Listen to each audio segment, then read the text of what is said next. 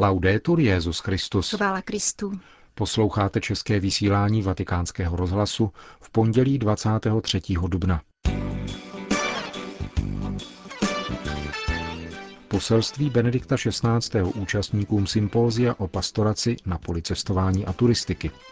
Ve Vatikánu se v rámci kanonické návštěvy ad limina setkala se svatým otcem další skupina biskupů ze Spojených států amerických. V Betlémě vznikne dětská nemocnice, která ponese jméno Benedikta XVI. Dnešním pořadem vás provázejí Milan Glázer a Jana Gruberová.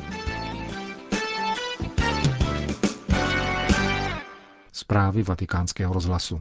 Mexiko. Turismus, stejně jako všechny jiné oblasti lidského působení, musí být přeměněn Božím slovem, píše Benedikt XVI. Ve svém poselství účastníkům 7. světového kongresu pastorace turismu. Setkání organizuje Papežská rada pro pastoraci migrantů a lidí mimo domov společně s Mexickou biskupskou konferencí ve východomexickém letovisku Cancún. Kongresové práce se zaměří na 3 hlavní okruhy. Cestovní ruch všeobecně, náboženský turismus a křesťanskou turistiku. Svatý otec ve svém poselství uvažuje o cestování jako o projevu lidské pouti a součástí hlubšího, významnějšího itineráře, tedy cesty vedoucí k Bohu.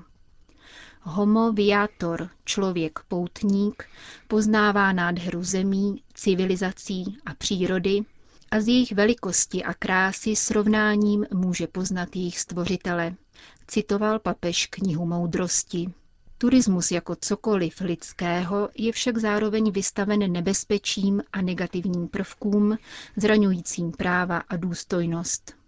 Jednou z nejohavnějších forem takovéhoto zla je sexuální turistika, která morálně, psychologicky i zdravotně ničí rodiny i celé komunity, zdůraznil Benedikt XVI. A vyzval k prevenci a odporu vůči devastujícímu zneužití turismu. Svatý otec poté připomněl, že rozvoj mezinárodní turistiky má být součástí integrálního rozvoje lidské bytosti. Musíme mít na mysli jiný typ turismu, který je schopen podporovat opravdové vzájemné poznávání, aniž se tím něco ubírá odpočinku a zdravé zábavě, rezonoval Benedikt XVI. Slovy své encykliky Caritas in Veritate s tématem Mexického kongresu, které zní Turistika jinak. V závěru svého poselství papež jmenuje 3 oblasti, na které by se měla pastorace turismu zaměřit. V první řadě by se cestovní ruch měl inspirovat sociální naukou církve a podporovat tudíž eticky zodpovědnou turistiku. Volný čas a dovolená by měly být právem, nikoliv privilegiem. Církev by se v tomto ohledu měla stát mluvčím nejvíce znevýhodněných skupin obyvatelstva. Za druhé, nesmí pastorace turismu zapomínat na Via Pulchritudinis, cestu krásy. Poklady historicko-kulturního náboženského odkazu se rodí z víry a víru dosvědčují. Turistika má respektovat sakralitu navštěvovaných míst a liturgickou funkci, pro niž architektonické objekty nebo umělecká díla vznikaly a která zůstává jejich hlavním cílem. Konečně za třetí, má pastorace turismu doprovázet křesťany v době jejich dovolených, aby se tato údobí stala časem lidského a duchovního růstu. Turismus nám nabízí mnoho příležitostí k nové evangelizaci a misijnímu poslání církve. Přinášejme Krista jako odpověď na otázky dnešního člověka, uzavírá svatý otec své poselství do mexického Cancúnu. Vatikán. 9člennou skupinu biskupů ze Spojených států přijal dnes dopoledne v oddělených audiencích Benedikt XVI. O pastorační a sociální situaci v souvislosti s nedávným rozhodnutím Obamovy administrativy vůči katolické církvi hovoří pro Vatikánský rozhlas ouklenský biskup Joseph Cordileone. Jsme spojení a jednotní. Myslím, že pro Spojené státy a tamější církev nastává rozhodující chvíle. Biskupové byli dlouhé roky ochotni hledat ve vztazích s naší vládou dobrou vůli. Byly však překročeny všechny přijatelné meze, protože vláda se snaží vnucovat svoje mínění našemu svědomí. My i naše společenství chceme podle svého svědomí svojí vlasti jenom sloužit. Víme, že veškeré učení koncilu o náboženské svobodě se zakládá právě na naší zkušenosti ze Spojených států. A to, co nám říká naše svědomí, nikomu neškodí. Naopak, přináší prospěch všem. Komentuje biskup Cordileone situaci ve Spojených státech, která vznikla tím, že vláda prezidenta Obamy uvalila na soukromá katolická zdravotnická zařízení povinnost zajišťovat také tzv. Reprodukční zdraví, což znamená potraty, sterilizaci a antikoncepci. Vatikán. Představenstvo Papal Foundation, americké nadace podporující papežská díla, navštívilo Vatikánskou banku. Důvodem návštěvy byly znepokojující zprávy, které se v poslední době objevovaly v médiích. Členům představenstva nadace byl umožněn přístup k vnitřním strukturám a dokumentům banky. Seznámili se rovněž s výsledky auditů provedených nezávislými institucemi s cílem přizpůsobit vatikánské finančnictví současným standardům Evropské unie. Jak uvedl předseda papežské nadace kardinál Donald Werl, američtí experti byli s návštěvou ve Vatikánské bance velmi spokojeni. Vyjádřil zároveň přesvědčení, že vatikánská strana dokáže dovést svou profesionalitu na úroveň mezinárodních standardů. Washingtonský metropolita připomněl, že Vatikánská banka je pro církev velmi užitečným nástrojem. Využívá ji také Papal Foundation, která jejím prostřednictvím financuje řadu papežských grantů a stipendií. V minulém roce jejich výše překročila $8,5 milionu, které byly distribuovány do více než 30 zemí světa. Vatikán. Monetární, finanční a hospodářská unie je významná. Budoucnost Evropy však nelze budovat výlučně na ní. Je nutné stavět na člověku a na transcendentních hodnotách, jež po věky formovaly náš kontinent. Poukázal na to kardinál Tarcísio Bertone ve své Lectio Magistralis na univerzitě Magna Graecia v jeho italském Katanzáru, která mu udělila čestný doktorát.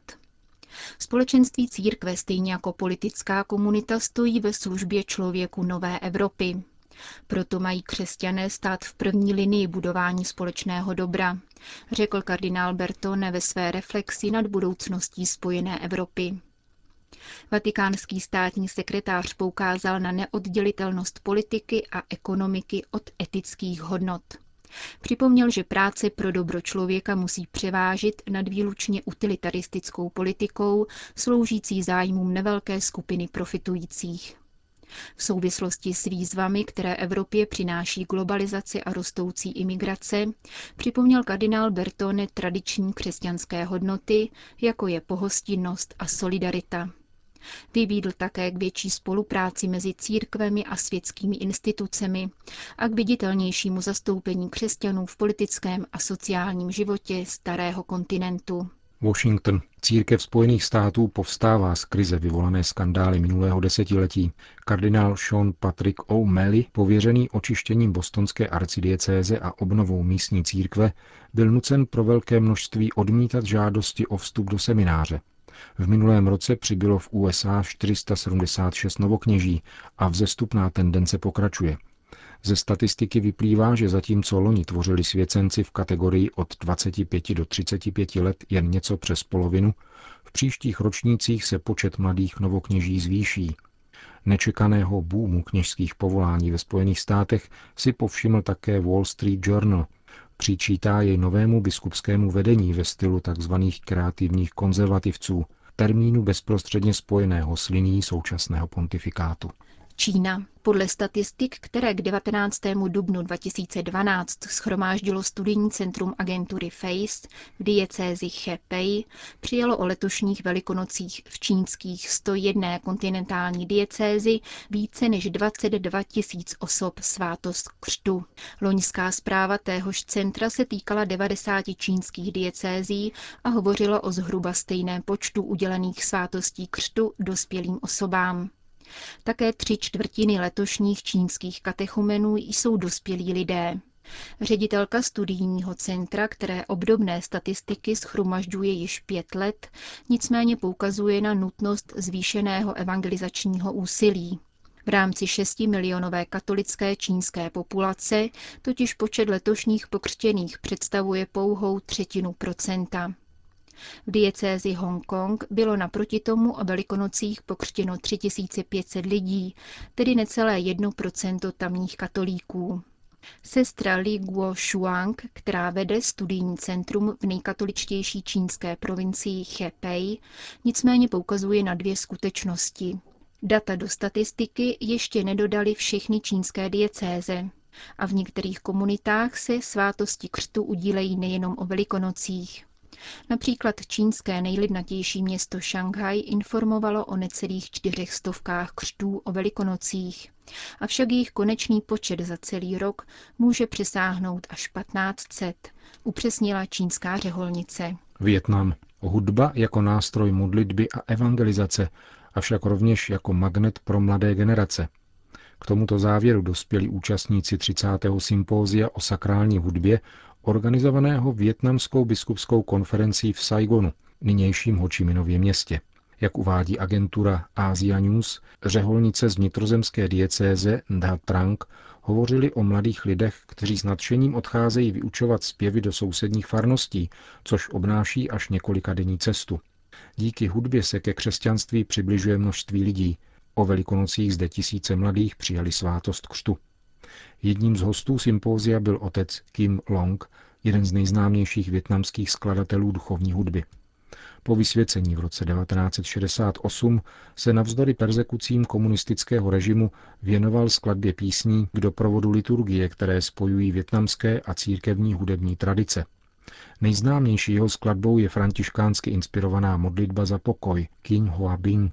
Tento zpěv z roku 1960 je znám i mezi nekatolíky. Jak říká otec Kim, skladba a provedení dobré duchovní písně vyžaduje dvojí modlitbu. Autor prosící za inspiraci a farníci se zase obracejí k Bohu, aby jejich přednes byl důstojný. Betlém. V Betlémě vznikne dětská nemocnice, která ponese jméno Benedikta XVI. Projekt má být dárkem papeži u příležitosti 7. výročí jeho pontifikátu a 85. narozenin. Svatému otci jej v minulých dnech představil jeruzalémský patriarchát ve spolupráci s nadací Jana Pavla II. Nemocnice má zahájit činnost v roce 2014. Více nám řekne předseda nadace Jana Pavla II. Monsignor Luciano Giovannetti, emeritní biskup italského Fiesole. Jsme nadace, která působí od roku 1997 ve Svaté zemi a posléze rozšířila své horizonty na celý Střední východ. Inspirovali jsme se putováním na svatá místa, kde jsme rozjímali nejen nad přítomností Pána Ježíše, ale viděli jsme také obtíže a utrpení místních křesťanů.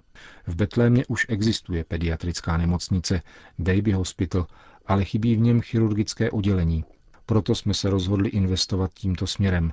Půjde tedy o dětskou chirurgickou nemocnici, která bude mít asi 40 lůžek. Vedle jeruzalémského patriarchátu se na financování bude podílet naše nadace, která získala fondy od italské biskupské konference a toskánského regionu, ale také celá řada institucí a individuálních donátorů. Nyní je potřeba strukturu vybudovat a poté zajistit nemocnici vysokou úroveň. Na formaci kvalifikovaného personálu bude spolupracovat nemocnice Mayer z Florencie, která poskytne rovněž nezbytnou výbavu. Jak dodává biskup Giovannetti, nemocnice bude po dokončení svěřena místní církvi. To všem neznamená, že nebude nadále potřebovat podporu a zabezpečení pro svůj pravidelný chod. Také na to chce dbát nadace Jana Pavla II.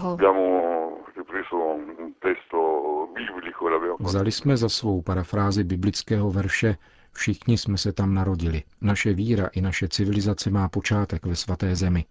Proto k ní cítíme takovou blízkost. Putování na svatá místa zůstává důležitým momentem, protože se tak setkáváme s lidmi tohoto regionu a můžeme podporovat díla nezbytná k tomu, aby křesťanská komunita mohla vůbec ve Svaté zemi žít, v otevřenosti k arabskému světu. Jako příklad bych uvedl institut realizovaný Pavlem VI. Pro hluchoněmé, který dnes hostí 140 dětí, z nich 139 je z muslimských rodin. Myslím, že je to věc velmi významná a má velkou hodnotu jak po lidské stránce, tak vzhledem k dialogu. Řekl Vatikánskému rozhlasu biskup Luciano Giovannetti, předseda nadace Jana Pavla II.